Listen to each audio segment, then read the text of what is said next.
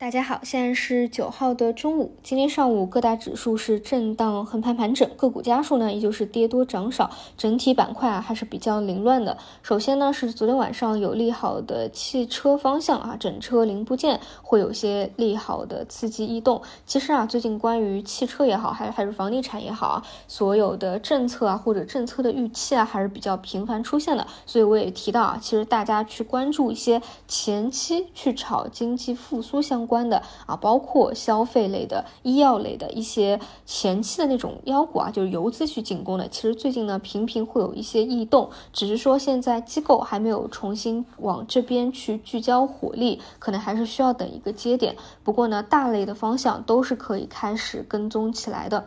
除此以外呢，就是大科技啊，科技的一个大类，包括 AI 以及其延伸。这里呢，大家可以关注啊，其实这两天高位股的一个表现力度是逐渐走弱的。大家都众所周知的两到三个龙头股啊，最近的表现可以体现出来啊。但是同时呢，它们代表的一些细分板块并没有说热度就消失掉。比如说 CPU 这个大家都公认啊，算是有业绩支撑的一个方向。龙头股呢，已经是一段时间表现比较疲弱了。但是整个板块的内部啊，它会还是会有热度在，还是会层出不穷。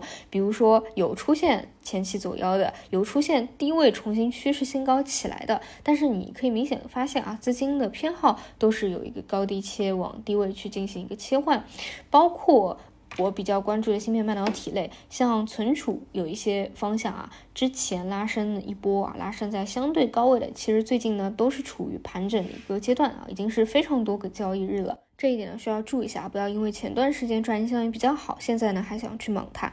好的，除此以外呢，就是 VR 方向啊，其实这几天呢表现进攻比较好的还是做内容生态端的，硬件端的呢分化比较强，还是要去看它是给哪个公司供货的，它具体是哪个细分方向啊。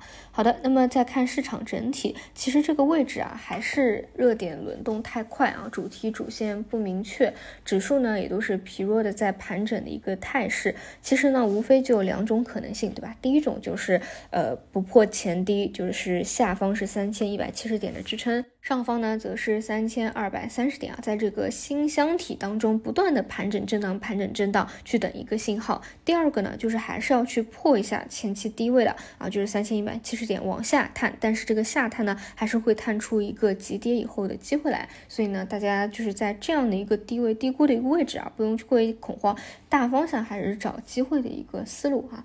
然后除此以外呢，呃，上午也讲过啊，创业板指的话，基本上你复盘一下这一年以来。的走势啊，最。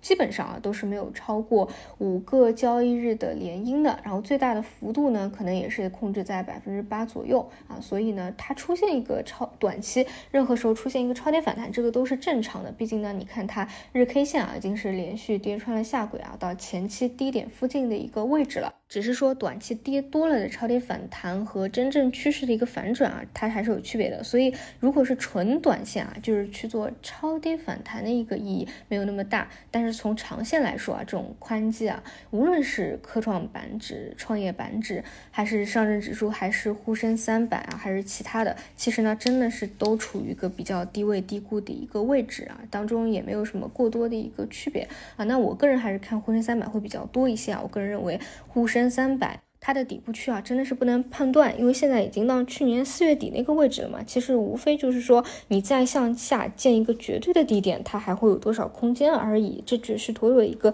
底部区间啊。而这些里面的成分股呢，更多都是跟经济复苏啊相关性还是比较大的。也能够看出啊，现在的悲观预期其实已经反映了，真的是差不多了啊。以上就是今天五评的内容，那我们就晚上再见。